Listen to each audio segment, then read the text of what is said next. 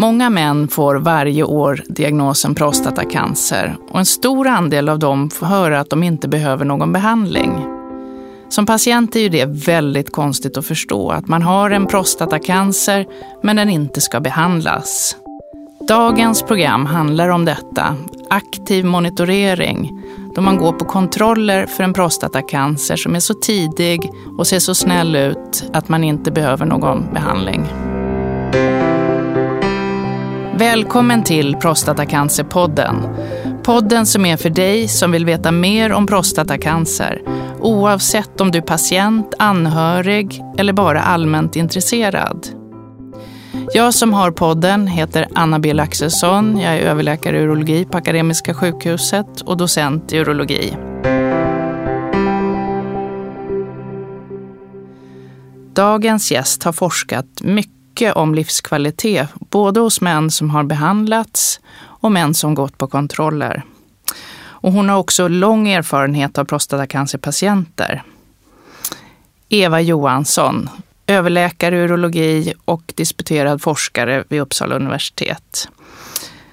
Välkommen tillbaka Eva, kul att du är här. Tack Anna. Jag tänkte att vi skulle börja med att prata om vad är aktiv monitorering? Det är ett så konstigt ord. Varför har vi det ordet? Ja, det är ett konstigt ord och vi har tagit det från amerikanskan eller från engelskan. Active monitoring. Ehm, det betyder egentligen att aktivt följa. Just det. Och vad, vad är skillnaden mot det vi gjorde tidigare som kallas watchful waiting? Ja, då följde vi också, men det är intentionen som skiljer. I watchful waiting, då följde vi, men inte för att tänka oss att bota om någonting hände, utan bara att sätta in behandling och lindra om sjukdomen spred sig. Men med aktiv monitorering, då följer vi tumören och händer det någonting, ja då går vi in och ger en botande behandling, operation eller strålning. Så det är skillnaden, intentionen är skillnaden.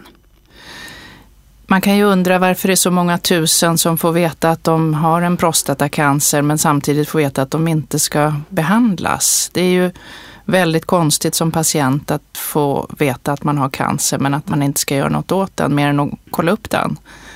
Kan du förklara varför vi har så mycket aktiv monitorering? Det beror ju på att vi fick det här blodprovet, PSA-provet, som om det är förhöjt kan visa att man har en prostatacancer.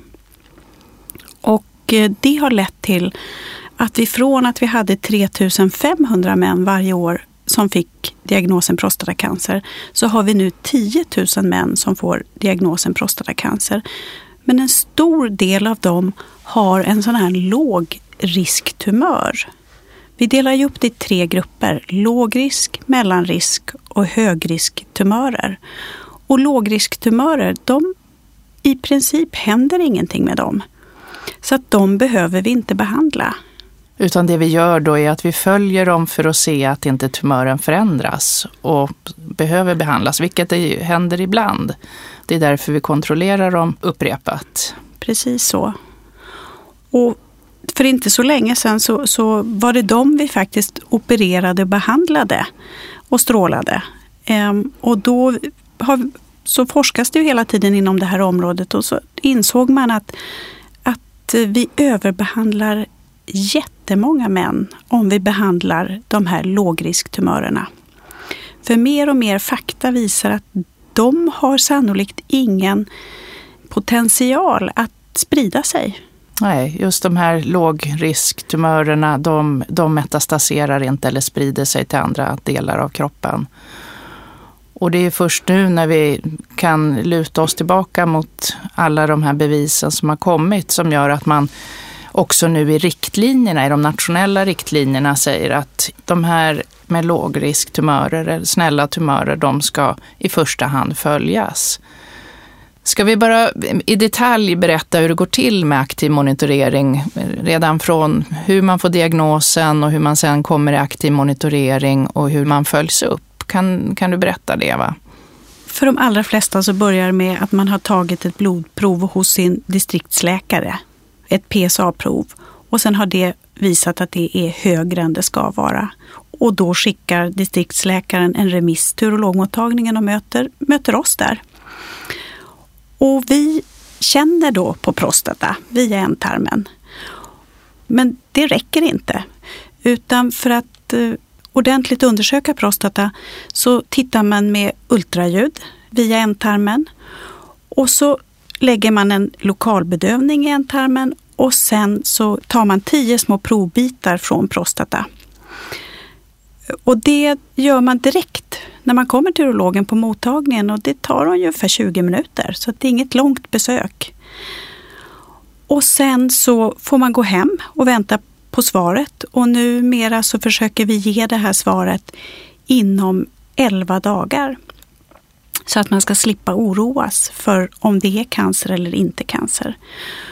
Och om det då visar sig att det är cancer i de här proven och en, av en sån här lågrisktyp, då gör man så att då tar man en ny omgång prover, ytterligare en gång, bara för att vara mycket säkrare på att det inte finns någon fulare tumör där. Så man får en ännu bättre kartläggning av prostatan.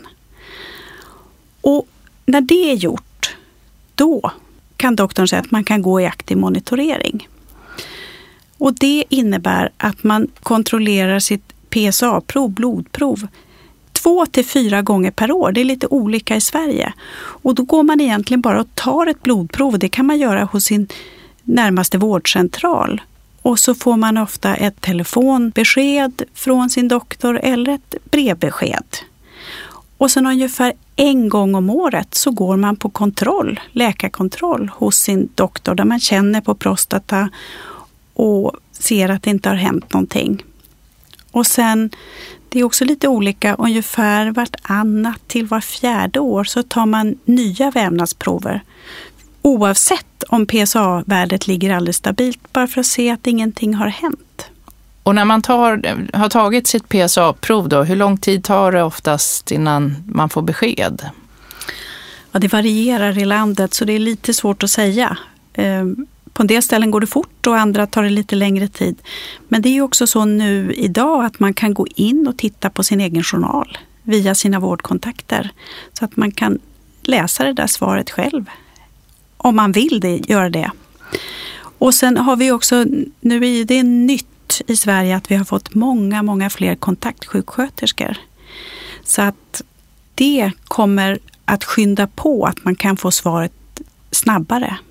Och där kan vi också inflika, tycker jag, att det här PSA-provet, det kan ju gå lite upp och ner, så att det är inget konstigt att det är högre än vad det var sist. Och det, sen kan det vara lägre nästa gång. Så att, och, och det här är verkligen en väldigt långsam sjukdom, så att även om PSA-provet har gått upp så behöver inte det betyda att, att det har hänt någonting med tumören, utan det är ett väldigt ospecifikt prov. Däremot så leder det ju ibland till att vi tar nya biopsier för att försäkra oss om att det inte har förändrats tumören. Nej, men det är jätteviktigt. PSA-värdet hoppar upp och ner för nästan alla. Så att det är egentligen det normala.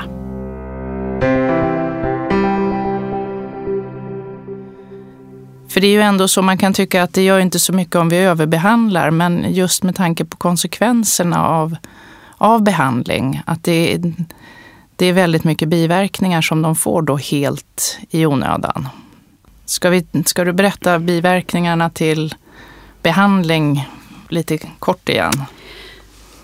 Eh, biverkningarna som, det är ju framförallt när det gäller om man opererar bort sin prostatacancer, prostatakörteln, så är det framförallt eh, att man kan ha kvarstående urinläckage som som består då i resten av livet.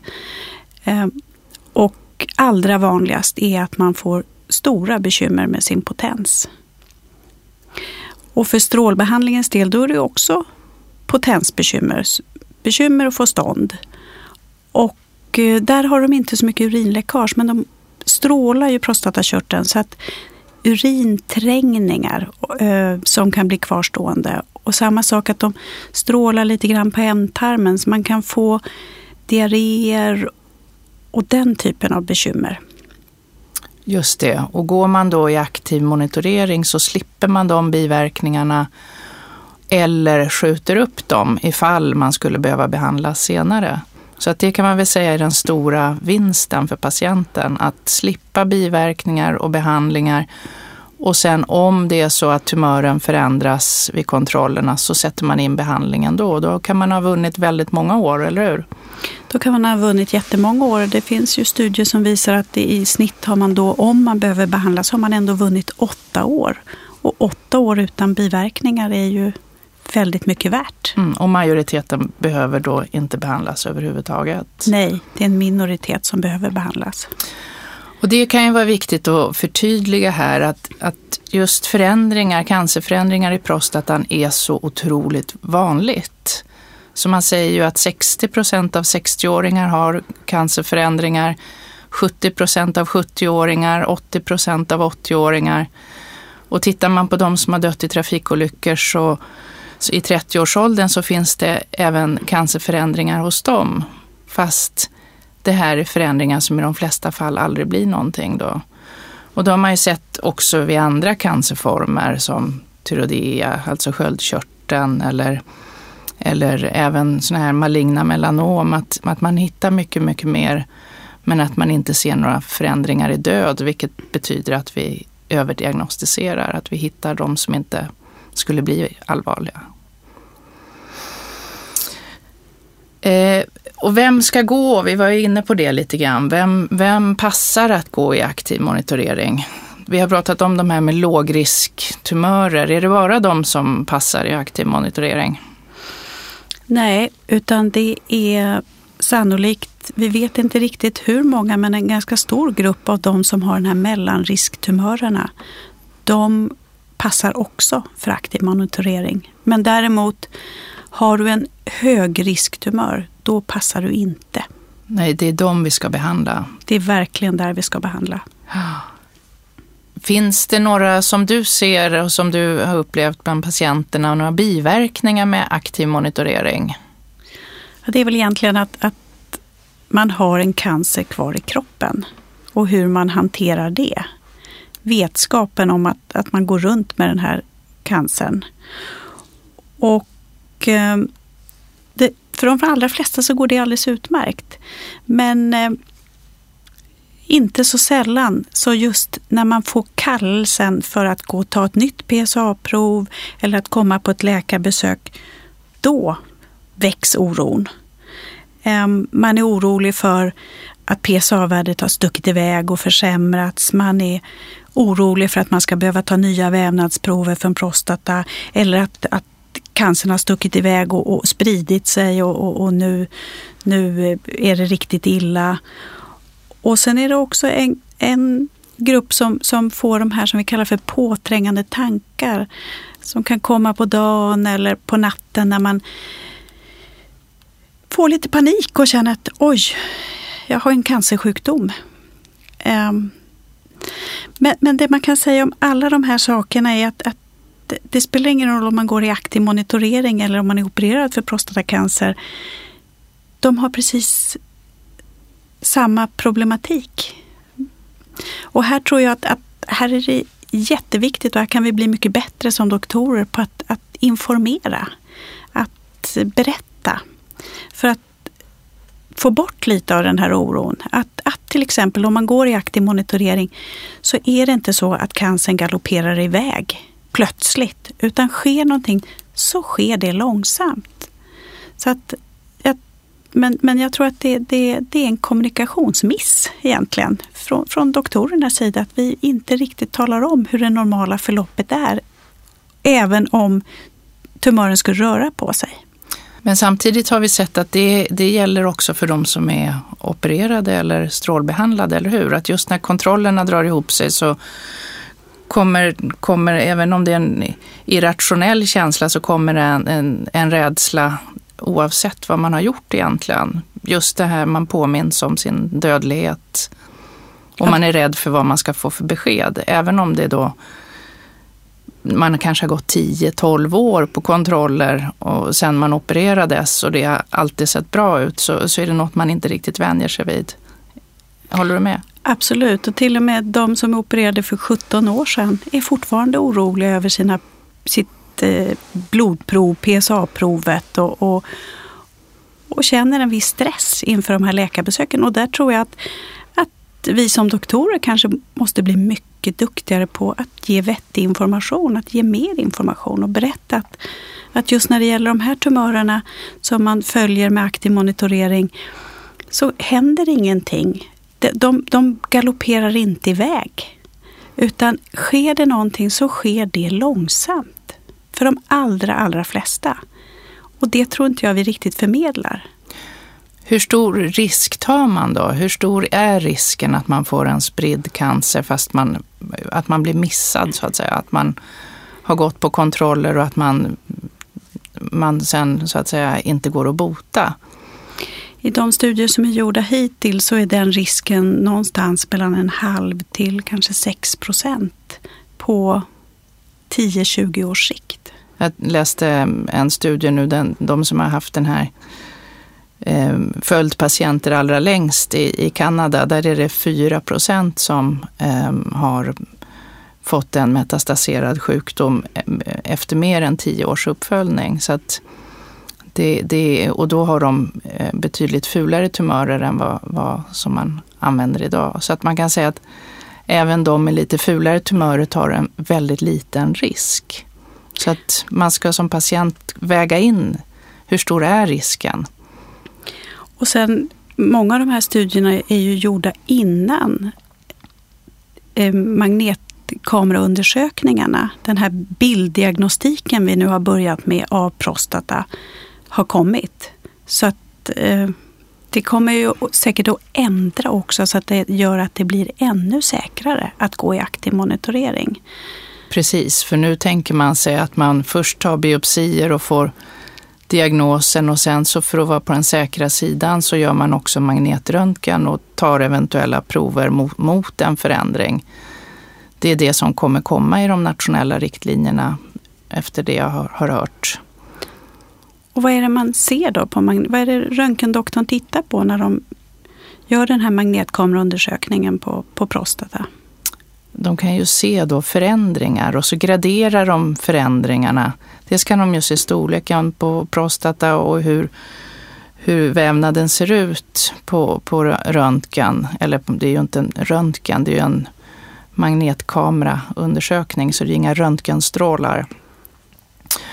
Och sen kan de se förändringarna som, då, som de sen graderar i hur stor sannolikhet är det här att det är en tumör. För det vet vi ju att det finns ju mycket som, som annat som kan, man kan ha kalk i prostata eller man har haft inflammation. Och, så det är ju ingen hundraprocentig eh, undersökning men den verkar ju definitivt eh, göra att vi kan veta ännu lite mer och lite säkrare på Särskilt för att välja patienter som passar i aktiv monitorering.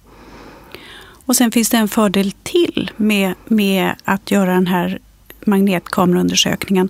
Att om man ser en förändring då som, som röntgendoktorerna graderar som att det här är en stor risk att man har en cancer där, så kan man också rikta sina stick, sina provbitar och, och sticka bara i det området. Just det, det är finurligt. Och det börjar komma mer och mer på sjukhusen. Men det man, vi ska ju säga det att det här är ju inte än så länge det som används dagligen på alla ställen, utan det är ju något som börjar komma till de olika sjukhusen. Där kan vi ju förstås vinna mycket om man bara behöver rikta biopsier lite mer i framtiden på att, att det blir ett mindre obehag, mindre risk för infektioner efter vi har gjort de här vävnadsproverna från prostata.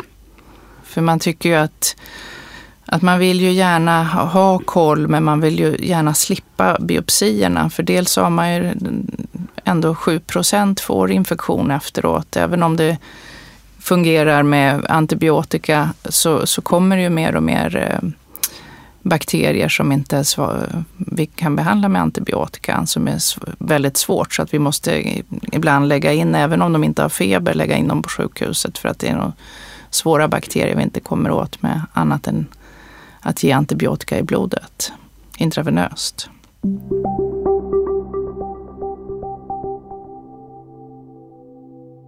Hur länge kan man gå i aktiv monitorering då? Vi var inne lite grann på det. Men...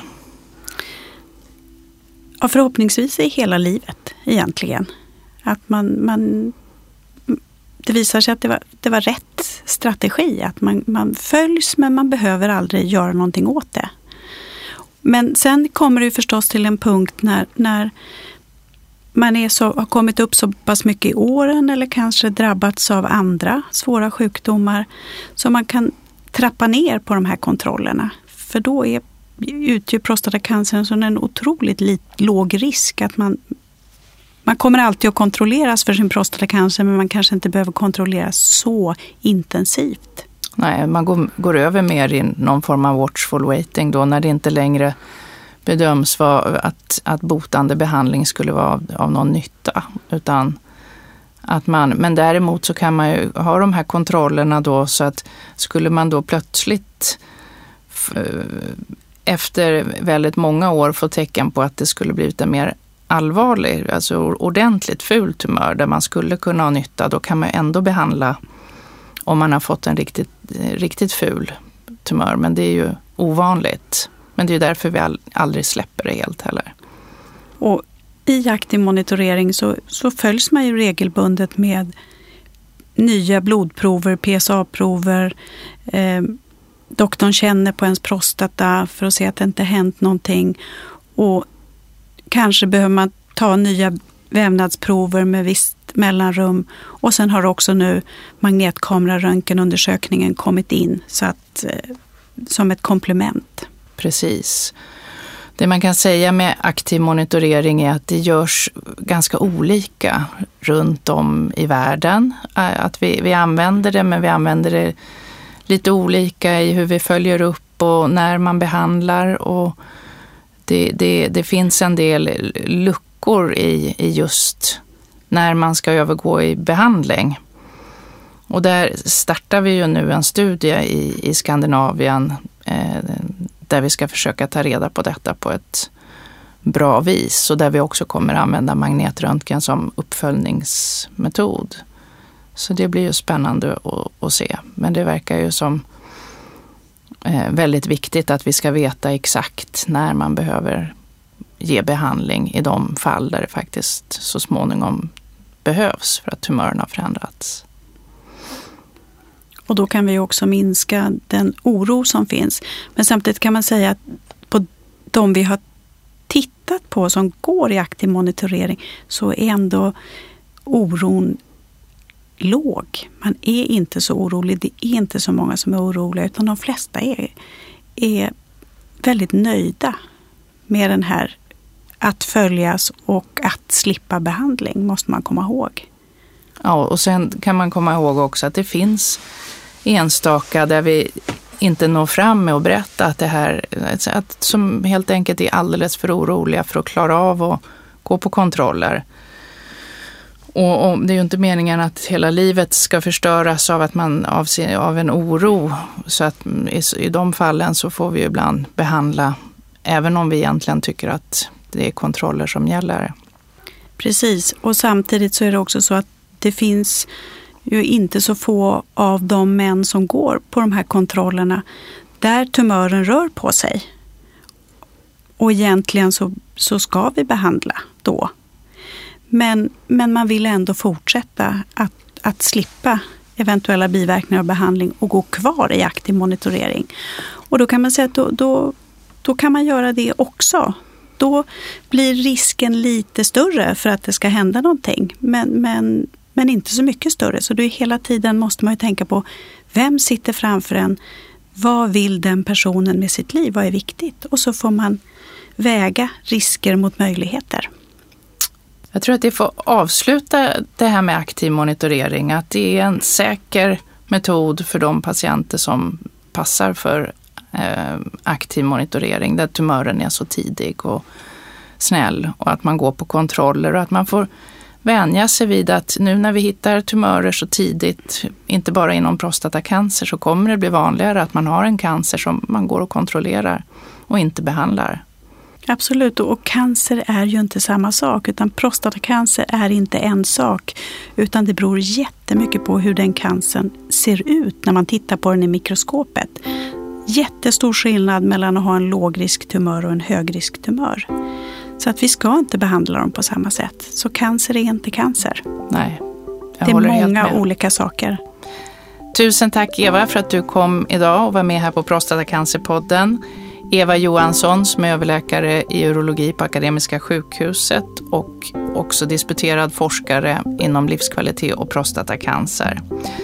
Jag som har podden heter Anna Bill Axelsson, också överläkare i urologi på Akademiska sjukhuset och docent i urologi.